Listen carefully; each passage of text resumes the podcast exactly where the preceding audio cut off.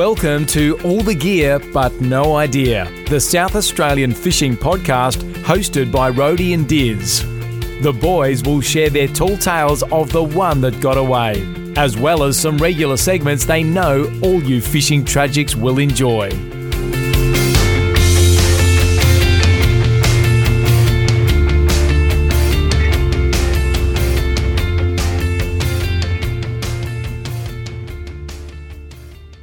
G'day, guys, and welcome to episode 64 of All the Gear But No Idea, the South Australian Fishing Podcast. Rody, pleasure to be here with you.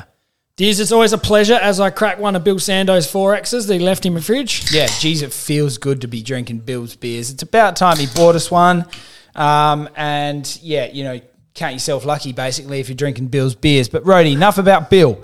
We've got Steve Kontos from Insane Fishing Charters at Port Victoria, and he is a passionate man when it comes to getting out, getting a feed for your family, and it's going to be great to have a chat with him later on. Diz, Port Vic's a great spot, and if you've seen anything on his Instagram, I'm sure you've seen the hundreds of whiting that he gets. Yes, he does do very well, and you'll be sure to hear later on today that it's not only whiting. But Rody, let's get into oranges and lemons, our usual segment. And I'll kick us off today, I think. I'm not going to throw to you. I'm going to kick us off with me orange. Noosa. We got away uh, a week or two ago now, got over to Noosa for a week away with Mills and Ned, and geez, it was good. It was great. Look, the weather wasn't fantastic, but geez, it was miles better than this rain, freezing, wind, horrible stuff we're getting down here in South Australia at the moment.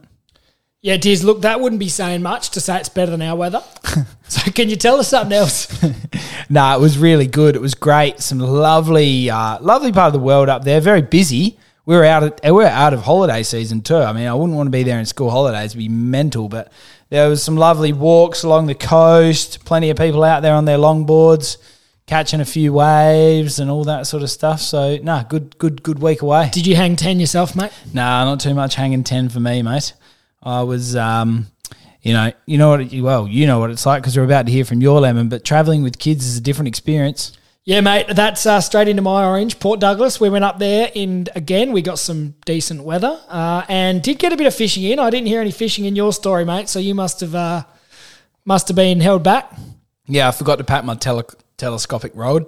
I took mine. you don't leave home without it, do you? Nah, why would I do that? anyway, we uh, yeah, it was good to get up in Port Douglas, and I don't know if you saw on the socials, Diz, a 94 centimetre barra. Yes, where'd you catch that? We won't mention that it came from the Barra farm. Does it count if you catch it at the Barra farm? We also actually went out on a charter, a little half day one, um, with Port Douglas Sports Fishing. Didn't mm. catch a Barra on a rod and line, but we did catch one in the throw net. Interesting. Yeah, throw net's a foreign concept to us South Australians because they're illegal. Yeah, it is. Yeah. So uh, Matt, the bloke who ran the charter, he was collecting some bait fish to take up the creek once we uh, caught a little little uh, mackerel out the front at the reef, but he couldn't get too far out with the weather. But shot down the creek to try and catch some mangrove jacks mm. or barras. But anyway, we stopped in and threw a throw net over a school of bait, and what do you know? A big, oh, big, fifty-two centimeter, I think it was, barra. Bang. So just undersized, but Good fun nonetheless. Good to see. Got it back swimming away? Yeah, it took off, no worries, mate. But anyway, did take the rod, so it soaked a few baits. Beautiful. Beautiful. Good day out. Who went with you? Jack and Pete or? Yeah, they did. Yeah, yeah, yeah. Nice. Right, let's move on to a sour note in the lemons, of course, Rody. And um, I'll get us started. So last weekend we didn't have weather again, not great. Just had a bit of a brief window there where we could sort of sneak away for the day. Got down to lovely part of the uh, Clare Valley in Mintaro, but um, it was Minman versus BSR. Our friend Bill plays for Minman, and boy, did they not put on a show. They were they were ordinary. Jeez, whack! Cop that, Bill. They lost, and it was ordinary. Yeah, no, so that's a that's probably a fair lemon diz, and it wasn't much fun driving home on Sunday morning either. no, it wasn't. I, I was pretty sure you had the, COVID. the scoreboard flattered them at halftime. I think BSR kicked away in the third quarter, and then it was game over, wasn't it? Is that a fair wrap? And then we sort of drowned our sorrows having not played or had much involvement for the yeah, year, and then did. we got onto the rum cans and went bang. We did. We we really did not contribute to just about anything throughout the whole year, um, but. No, all good fun. Good day anyway.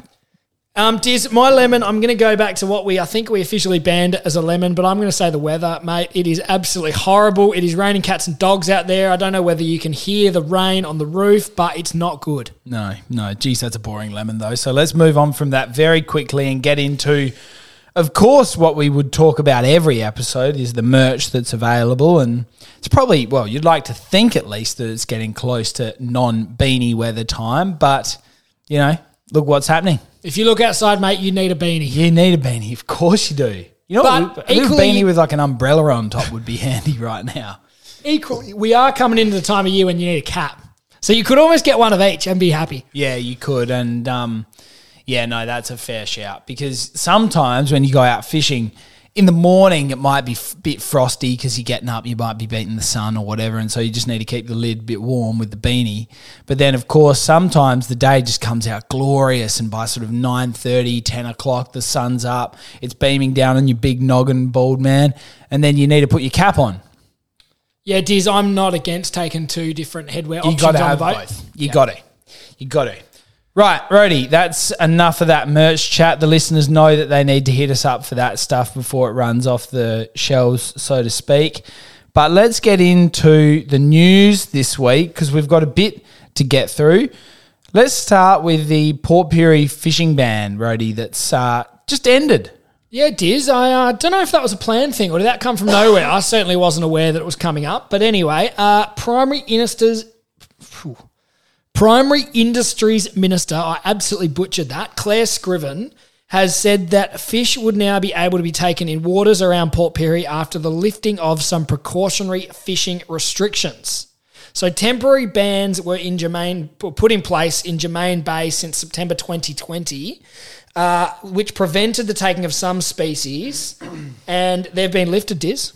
That was like um, included mollusks and other things, did it not? Yeah, it did, Diz. And I'm reading here, I think that they're still banned. Yeah, so right here it says restrictions will continue for razorfish, crabs, and mussels.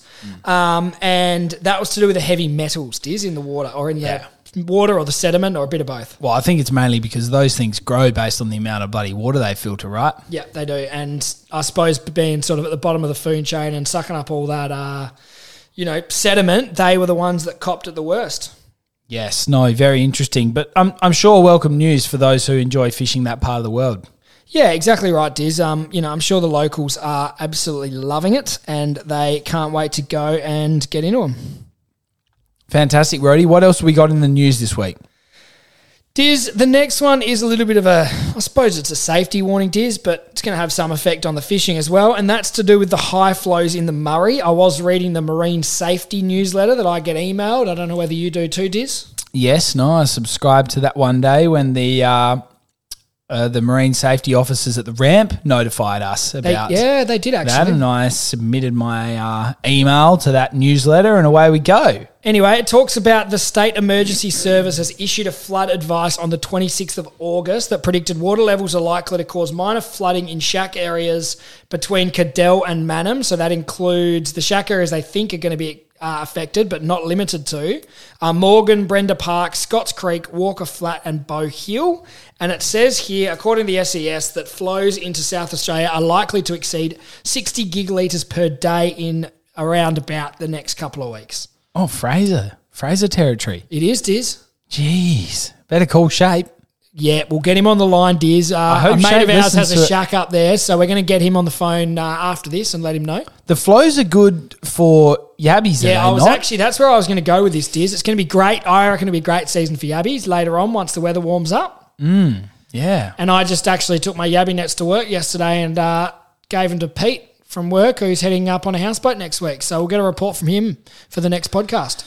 Hopefully, he gets onto a few. So anyway, we'll get that to you guys. But uh, I suppose the other point with that, apart from the yabbies hotting up, there will be a lot of crap floating down the river with these increased flows, Mm, yeah, absolutely. logs and you know whatever else. So Yeah, well, insurance companies will be issuing their warnings, maybe not even insuring in some parts of the river. I know that's certainly the rumor that another friend of ours, Diz Amy Sanders, was telling us at the footy last week. She's a uh, a river you know skier and wakeboarder and all that. So she was saying they A are, river advocate, some would call her. they are going to crack down on the uh, insurance for some of those river ski boats. Yes, interesting. Interesting. Well, watch this space and take precautions obviously, if you are on the Murray River. And actually, I'm going up the Murray in a couple of weeks. So I'll, uh, I'll give say. you a, that's uh, what's that? The October long weekend. We've got a place at Murray Bridge, so we might do a little bit of uh, little bit of fishing and yabbying potentially then too. So I'll give you an update on the river flow in a couple of weeks, Diz. Please do, please do.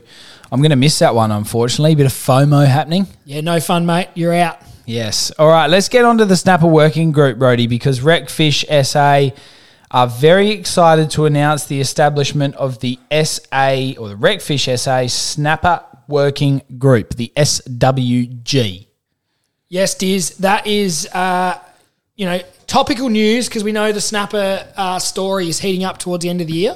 Yes, it is. And it's got um, some members with clearly a vast range of experience, obviously to do with the recreational snapper fishing in South Australia. Those members are, of course, Ian Clift from Sports Fishing Scene, Mick Wilson, Saftag, Danny Simpson, Pulse Environmental, and Barry Brown is the Recfish SA representative. Rody, what are they going to be doing? Yeah, Diz. So they're going to develop a position paper on the long term management of the snapper fishery and are going to sort of basically represent the recos uh, in discussions about what happens with the snapper ban. So I suppose what happens is the PIRSA release their numbers, then groups such as the snapper working group will get together with government, and I'm sure representatives similarly similarly from the professionals and the charter businesses, and they're all going to sit around a table and uh, chew the fat and figure something out. I suppose, Diz. Yep, sounds good. Like the position paper, I'm sure that's going to be advocating for a fair catch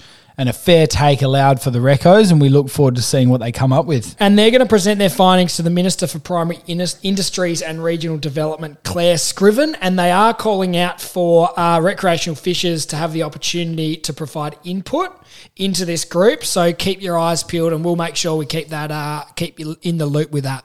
Well, here's my pressure point: get them, put them under heat, get them, get them moving on it, Rody. Yeah, don't let the government get away with it, boys. No, I reckon just move hard on it. Make sure that we're working towards the January time frame, and if that's not going to be doable, we want to know now. And I'm I'm certainly not pushing that we should have a lot of snapper caught, but I think they should have very sort of tight restrictions on a couple of fish probably per person, not as many as the you know five small ones, two big ones you used to be able to get. But uh, surely we can catch a few fish, Diz.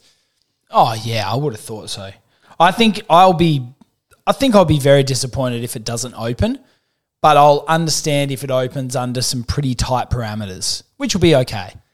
Yeah, I think at this point, Diz, when we can't catch any, we'll take anything we can get.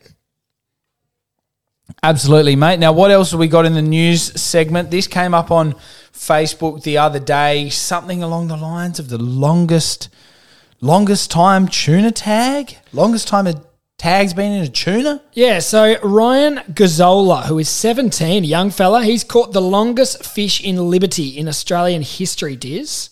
So he caught a southern bluefin tuna, caught, took him four hours to reel it in, uh, and it measured 195 centimeters, weighed 135.4 kilos, so it's a true barrel, and it bear it had a tag in it, Diz. Uh, that tag had been in the fish for 29 years. Wow. So that's a long time. Saf tag be frothing on that. So we were one when that tag went in. Oh, that's amazing, isn't it? So that's, That's pretty amazing. Yeah. So CSIRO has said it is the longest fish caught at Liberty in Australia's history. It was tagged in 1993, and actually, Diz the fish was only one year old. They reckon. So the fish is the same age as us. Unbelievable. So barrels are 30 years old according to this. Geez, they've done a bit of swimming in their time then. Oh, geez, they've covered more Ks than us. Yeah, they certainly have. Well, certainly than me. All right, Diz, and this is one last thing in the uh, in the news that I wanted to touch on. We did share a video from Recfish, Diz. It was a bit of an update from uh, from Recfish on what's going on. They're going to share some videos every so often about a bit of an update.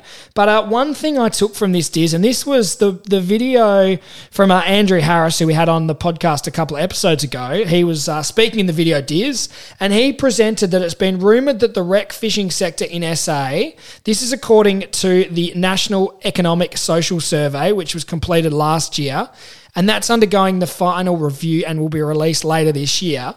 According to the rumour about this particular survey, it's been rumoured that rec fishing sector in SA is now estimated at $1.23 billion, Diz. Whoa.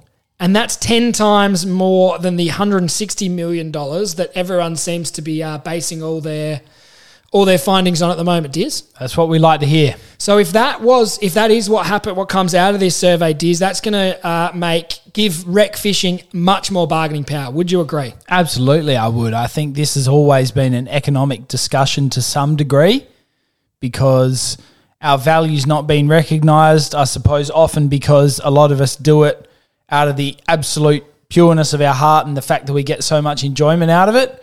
And maybe I feel sometimes, unfortunately, that economic value hasn't been recognised because, regardless, we're going to continue to do it. But it's about time that the government did understand that what the rec fishing community do is put a significant amount of dough back in the kitty. They do, Diz, and hopefully this gives us a bit more bargaining power. And fingers crossed, the rumours are true. Absolutely. Rody, that's been a great news segment. Let's get on to our guest, who, of course, is Steve Kontos. Let's get him on the line.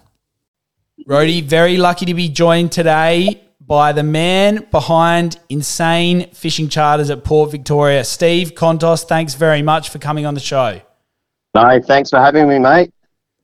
Steve, it's a pleasure to have you on board. We're going to get into all things uh, Port Vic fishing and charter fishing in a minute, but let's start with our five questions. And we want to hear about your best fish first, mate. Yes, let's go for it. So basically, everyone wants to catch a big whiting um, over 50 centimetres. About a year and a half ago, I hit one at 60 centimetres.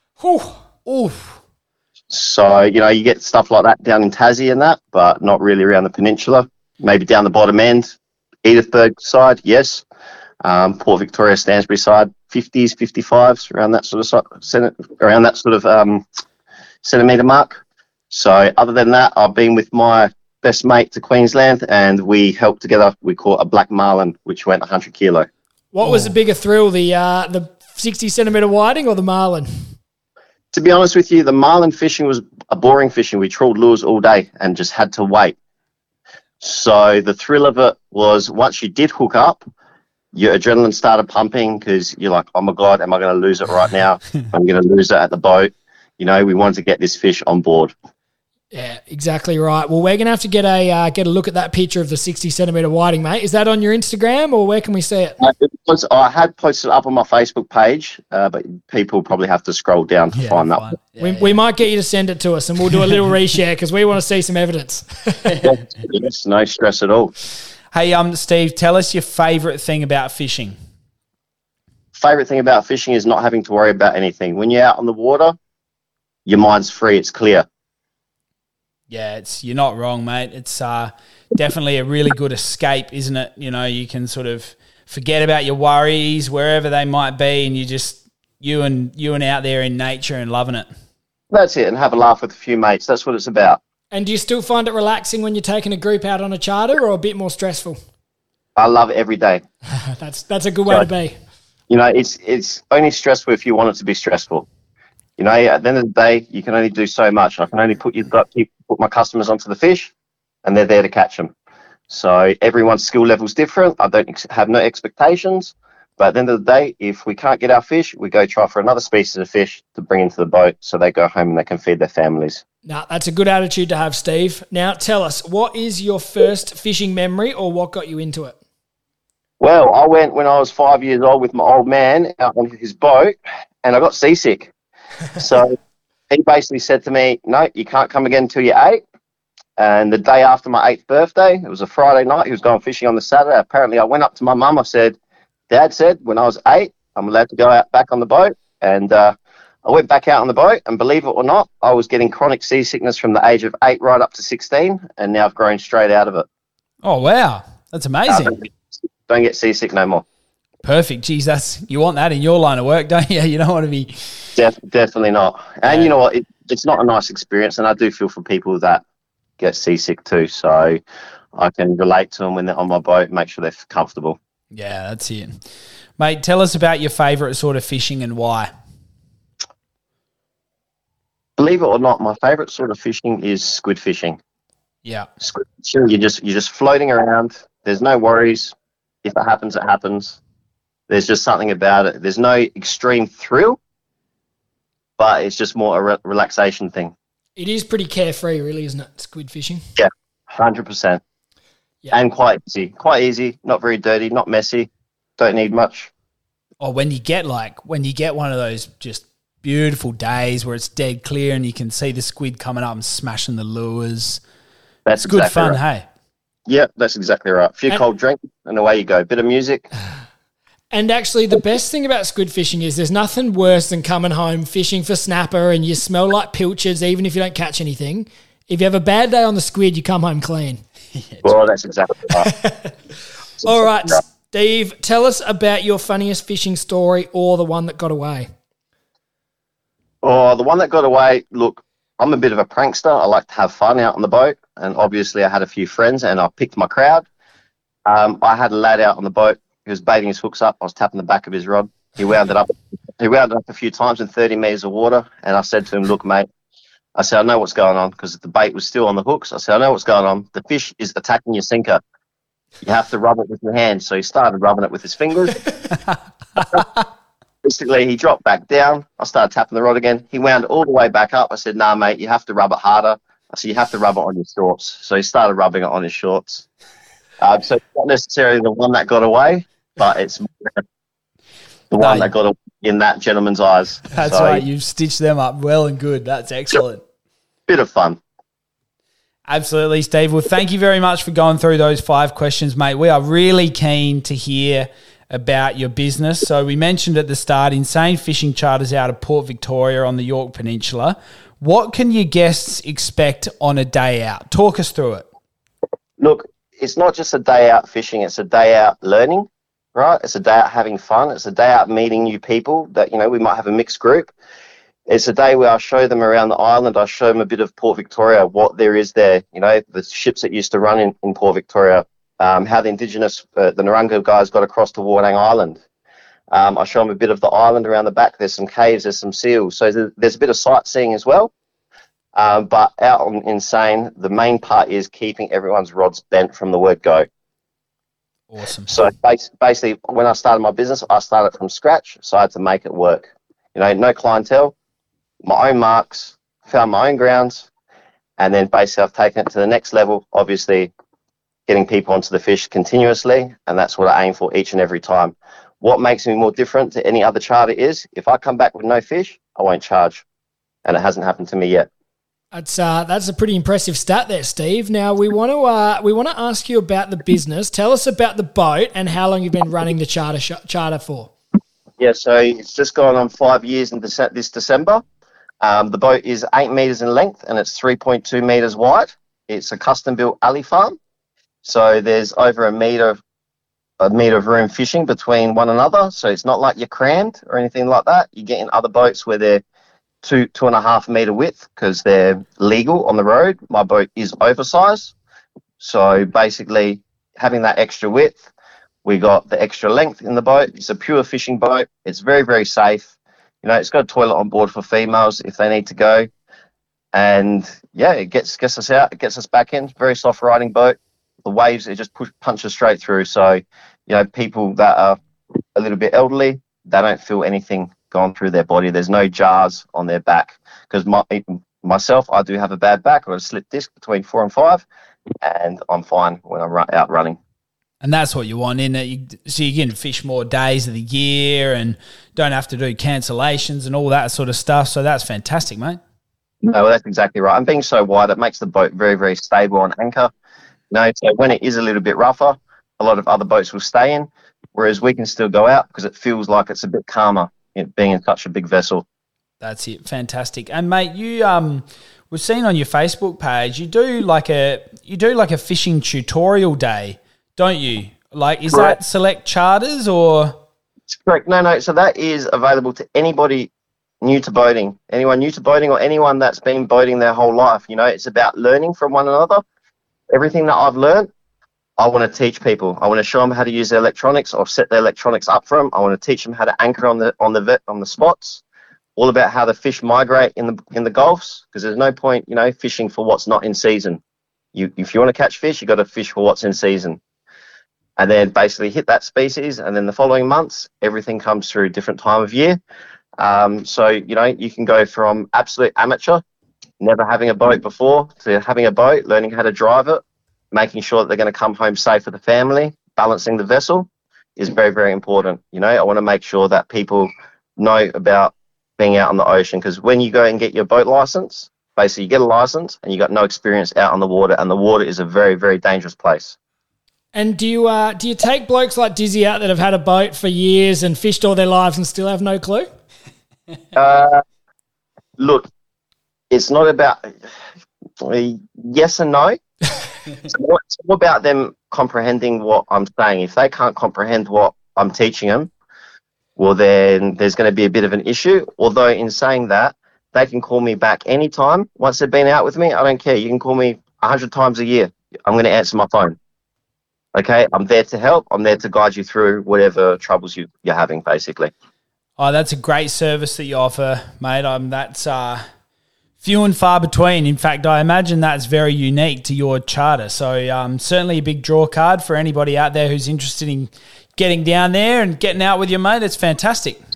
Yeah, well, most definitely. You know, at the end of the day, if I was to die tomorrow, I've got all this knowledge. No one's going to know it. Yeah, it's all it's all going to go down the drain. Yeah, no, it's fantastic that you're sharing it, mate.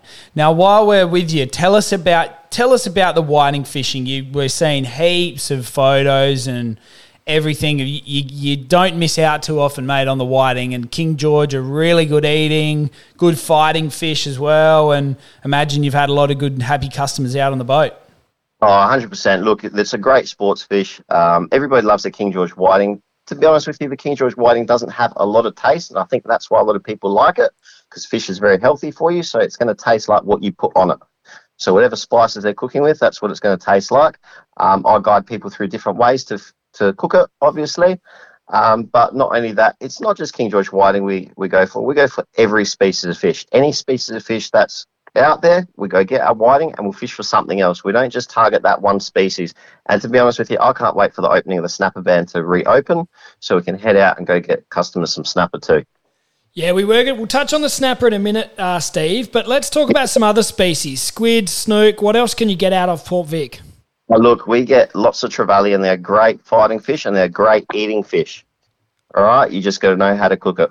Quick skin, and away you go. So you get your snook. You do get sharks. You you, you got to target them though, so you're going to waste a bit of the day. So I can do just a shark charter. It's more a fish that you sort of got to sit there in the one spot and do maybe do it overnight or as the sun goes down. That's up to the client basically. But more or less, we go for our whiting, squid, snook, um, snapper when they're in season, crabs, garfish, tommies, whatever anybody wants to eat. As long as they're not going to waste it, I'm happy to target it for them. Jeez, that's awesome, mate. Fantastic. And you've got, uh, we hear, we had previous guests on the show, Benji. He uh, he gets out there on, on the boat with you as a bit of a deckhand. Is that the go? Yeah, he loves it. Look, he just he comes out as a mate. He loves fishing, so he only lives up the road and that. He comes out, gives me a hand he takes some fish home for himself, and uh, away we go. Happy days. Everyone wins. Now, you did talk about it briefly, Steve. Tell us about the hopefully the end of the snapper ban coming up. How's that affected the business? And uh, I'm sure you got lots of people queuing up to get on the boat once that hopefully opens. Yeah, look, I think it's it's affected not just myself. It's probably affected a lot of other charter operators, as it has. Uh, we've just had to adapt to it fingers crossed when they open it up, we'll be able to, you know, even just go out and get one snapper. They're very, very tight lipped at this point in time. We've been to meetings. Um, we've spoken to the scientists. They're not saying much. So we have to wait until December to get the results. So the, the results come in in November and they make their decision in December whether they're going to open it or not. Fantastic. So from my knowledge, from what I've heard, a snapper takes four years to grow to 38 centimeters, which is the legal legal length. We've had the snapper ban for three years so far. Yeah. Yeah. So I'm not too sure in what they're going to do, but at the end of the day, it's out of my control. It's out of any other charter operator's control. So whatever happens, happens. We just have to roll with the punches. Yes, it's a huge kick in the guts for us because we do have customers wanting to know are we're going to open. So customers from interstate can book accommodation and come down and stay. So tourism wise, yeah, towns are losing a lot of money. It's not just myself. You know, that hundred dollars that they bring into the town is a lot of money for Port Victoria or for say Balgowan or you know down the bottom end Edithburgh. So yeah, Yeah, it's pretty hard going with the uh, bloody short turnaround between the decision being made and hopefully the snapper opening for people like yourself that are relying on customers and bookings and things like that, isn't it? correct, correct. And then it's just going to be a mad rush. So we'll see what happens when it opens. I guess just got to roll with the, go with it. That's it. And mate, I think um, to be honest, you've done such a fantastic job at diversifying your business and making sure that you've got options for just about everyone. So real credit to you, mate. And um, yeah, we love we love what you're up to, and yeah, we'd love to come down there and get out there one day with you. Nah, appreciate that, mate. You guys are welcome down there anytime. Awesome, mate. Now, one thing we did want to ask you before we sort of let you go. Um, obviously, the number one tip for anybody who wants to go fishing in Port Vic is to give you a buzz, insane fishing charters, hit you up on Facebook. But if they can't get out with you because you because you're already you know booked out or whatever, what's your sort of tips for someone who might sort of drop their little tinny in or something in Port Vic? They're obviously not going to be able to get out far and wide, but is there sort of some good spots in the bay there? Oh, there's spots all over, mate. Port Victoria is God's country. So basically, you know, if someone was to give me a call, I'm not going to send them astray. I'm going to say, look, this is how it is at this time of the year, depending on the moon phase and the water clarity and a few other factors. I'm not going to tell them, you know, yes, you're going to get your fish today. You know, if, say, for instance, the water's dirty, well, it's going to be a lot harder to get your squid if the water's filthy. You know, so I'm not going to send them astray.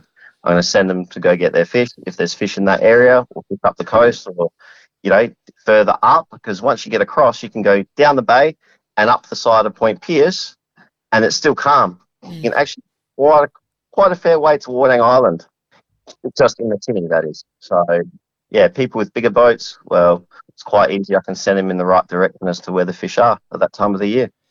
Yeah, beautiful, Steve. Well, uh, Port Vic is one of those places that we've got on our uh, to do list this summer. So we'll have to either hit you up for some tips or come out on your boat. But uh, we certainly want to get amongst it. Yeah, nah, more than welcome, mate. Give me a buzz anytime. Beautiful, Steve. All right. Well, thanks a lot for coming on the podcast and sharing your knowledge, mate. It's uh, been really interesting for us, and I'm sure our our listeners have learnt a bit. So, uh, for anyone wanting to get involved, uh, Insane Charters at Port Victoria uh, sounds like a great day out. Nah, it's an absolute fantastic day out. Not just a great day out, it's an insane day out. Awesome, mate. Thanks again, and we'll chat to you soon. Nah, you're welcome. Thanks, guys. You just have a good night.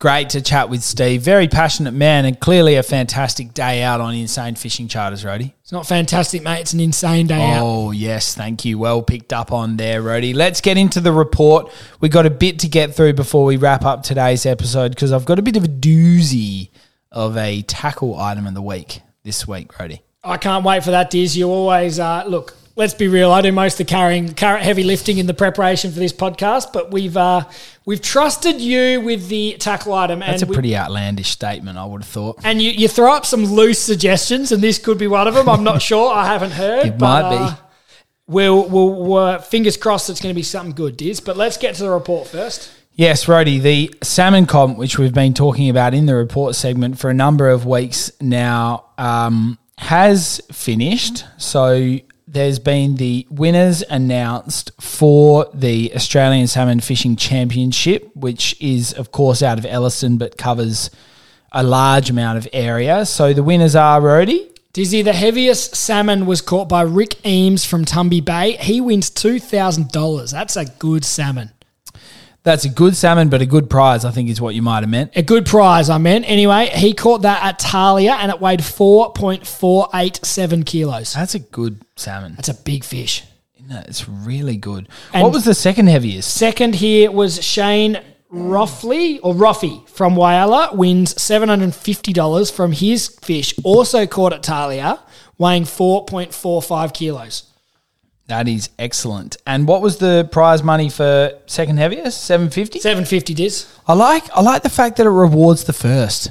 Diz, you know what I like? I like that they've all given away their secrets, and I'm going straight to Talia next year. Yeah, good shout. Top two fish, that that's the spot to be. Good shout. Yeah, not you're not wrong. What else have we got in the report this week, Baldy? Well, uh, Rody, I've had some uh, colleagues get onto some serious holes of squid. We're talking bag limits down Normanville. Now, whether they fished out of Normanville or made their way around to Wirrina, where Oh, we- we've had some joy before, we've never really got the bag there, but No, we've probably never set out to get the bag though either. We've always No. gone whiting fishing or gone for a bit of a bit of a cruise and then got some on the way out. Was this land based or on the boat? no on the boat, little tinny, lovely day apparently, and yeah, got into them in a big way. Nothing wrong with a good feed of squid on a good day, as uh, Steve told us. Diz. Calamari for days. We're talking probably maybe you, you, you'd even pickle some, I reckon, if you got enough. Your old man Davo loves some pickled squid. Yeah, just let- just don't let him go too hard on the garlic, otherwise you won't taste the squid and you'll just be eating garlic. Mind you, I've seen Davo pickled eggs and pickled crab and pickled this. There's more pickled stuff in Dizzy's fridge than he knows what to do with. it's horrible gear. Rody, uh, fishing report this week. I'm going to, not so much of a fishing report, but more of a fishing suggestion. Start your planning for your Port Augusta Kingy trip Yeah, they'll be on us soon, won't they? elsewhere. Yep, they'll be on us soon. They will be. You haven't heard any early reports? No, I haven't. I've heard some rat kingies being caught, some, you know, Point Lowly, that type of area, but not not in any big numbers. All I'll say is those that get the early fish aren't always uh, that vocal about it. No. So they could be there. That's exactly right. And they'll usually go back for a few trips until it becomes common knowledge, which is clearly sensible. We see that for the tuna season most years. So, um, no, uh, yeah, just a little suggestion. If you're going to try and get onto them, then start thinking about it. We'd probably be having a crack this year, wouldn't we? Well, we had a big old fail last year. We talked a big game and never did it. About time, I reckon. So we should get onto that, Rody. Let's move on from that fishing trip discussion, though, Rody. I want to talk a bit about Pez and his redfin. Yeah, Diz, we shared that uh, photo on the Instagram story, and that was a stomper. It was an absolute horse out of what I would describe as a pretty, pretty small, you know, creek. Not Yeah. not very well. so up at the Barossa, that was on. Uh, I think it was on some private property, so you're not going to get that one itself. But good to hear that there are some big redfin up that way. Yeah, um, the inland whiting, Yeah, good eating, good chewing. good chewing. They're an obnoxious pest, though. Did you know that, Diz? You cannot return them to the water. Yes, yeah, they're sort of carp like. Yes, but uh, much better chewing than carp, if you ask me. Oh yeah, absolutely. Not that I've ever eaten carp. Nah, no, you It wouldn't. smells though. You wouldn't. Rody, uh, whiting. We have had, I would say, probably an ordinary season. We have Diz. It's been certainly for us an average winter whiting run. Um, We, haven't tried a lot. not as much as last year, but when we have, we probably haven't. We've got the bag once this winter. Is that right? Yeah, yeah. We got the bag once. We went uh, June long weekend. We got about thirty-five fish over the weekend. Yeah, so we There was chipped away at them that there. weekend. We had another that weekend. We got the bag, and then we went out just before the last podcast and only got a handful. yeah, And yeah. uh, your dad hasn't been doing that well either. No, he's not been doing great. He hasn't been out, admittedly, a lot, but yeah, still, anytime he has been out, there's not been remarkable reports. Just you know, a handful of fish here and there. And I think Jack and Ben who fish over that way a fair bit were much the same. Got a handful, not not a lot. Yeah, that's it. We might need to, uh, might need to just put that one in as bad year. Might need to just head to Port Victoria. Yeah, by the sounds of things. Your That's dad's it. got some spots off some dodgy trade too, didn't he? Yeah, that's it. He's been he's been sort of wheeling and dealing for GPS marks, which we've all been guilty of from time to time. Well, it'll be interesting whether the uh, when we put those GPS marks in the uh, in the machine, whether it takes us Yeah, to the uh, to the tuna aisle of the supermarket or one of those old gags. That's exactly right. It could do. It could do, Rody. Well, uh, look, not a huge amount in that fishing report, Rody, but um, I'd say some some pretty some pretty topical reports there. Yeah, it is. The weather's probably played a part in not a lot of fishing happening lately. Yes, I'd agree. Rody, let's get on to the tackle item. I did talk a bit of a game about how it was going to be a bit of a doozy.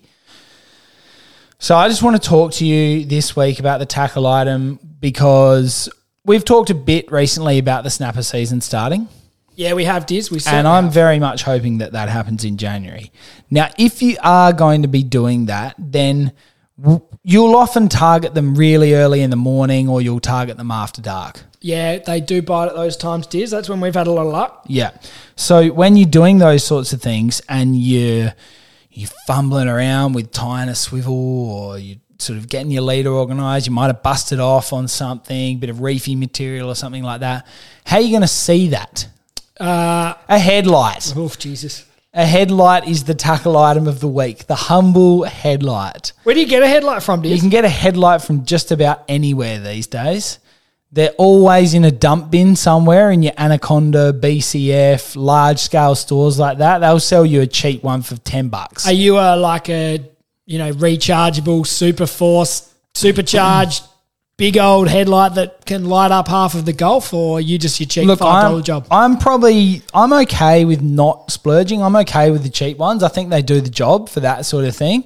But I have seen some people with some real U boot ones. You know who I'm talking, Davo. Davo Gillespie's an absolute sucker for a head headlamp. Some have been powerful enough to do dabbing with on your head. All I'll say is I'm glad I didn't have the uh, deluxo edition that night when I might have had one too many beers, snapper fishing, and ended up in the drink. Yeah, I think you do. You don't want to. You know, I like the idea of having one that's just battery powered. Yeah, the double A batteries. You can whack a couple of double A's That's in your I've car, got. and if you Yeah. and if you run them out, you run them out of juice or whatever. You've just got them ready to go again. And they're also versatile. Diz, the last time I used my head torch, I was uh, I had two ton of wood red gum delivered a couple of weeks ago, and had to deliver uh, move that around the back late at night. So uh, Yes, what did I do? done I that. chucked the head torch on. We've all done that, and you want to. The beauty about having them in a dump bin at a BCF Anaconda, that sort of type, is it's okay to buy five. Yeah, because you know what happens? You go camping, and one person puts a head torch on, and everyone's like, oh, "I want one. Where is it? Yeah, Where do we yeah. get one? Where do we get it? We're in the middle of the sticks. That's right. Lucky And- Dizzy bought seven. there's nothing worse than not being able to see and like you say you've had a you know you might have had a couple too many bundies and you're walking around and somebody set up like a bit of a trip line on the floor on the ground there. They might have set up their swag and they've gone a bit rogue with the with the with the um pitching of the tent part and they've just strung it out and you go flying. If you got a head torch you're not going to miss that. And it helps with the uh, camp cooking too. it does. And I've got one of those ones that's got the red light too, so you can go possum exploring. Possum Isn't that for the possums? I've got no idea but it is now anyway, guys, that's a lot of talk about a. That is a lot of chat. I'm not sure whether you've all hung around for the tackle item. Well done if you have. If you have, very well done. And uh, I hope you enjoyed that. In and if you did, then and you don't have a headlamp, you will get one now. Rody socials. Where can the get? Uh, where can the listeners find this episode? Yeah, as the great Adam Perryman did, uh, make sure you tag us in your fishing photos on Facebook and Instagram. Yeah, absolutely. And you're going to find this one. It'll be uh, no doubt over Steve's Facebook page. It'll be over our Facebook page. It'll be everywhere where you get your podcasts Spotify, Apple Podcasts, Google, everything. You'll find us. Yeah, make sure you keep us involved, guys. And the long weekend is coming up. Make sure you get some fishing plans. I think we will get one more podcast in before then, will we, Diz? I reckon we'll aim for that, Rody. Absolutely. But make sure you do get ready to share your photos over the long weekend. Brilliant, Rody. Thanks for the beer, Bill. And uh, we'll chat to you next time, Rody. See you guys. Rody and Diz hope you enjoyed today's episode of All the Gear But No Idea. Keep up to date by liking and sharing us on Facebook and Instagram, and you can subscribe on all the major podcast platforms. Until next time, good luck fishing.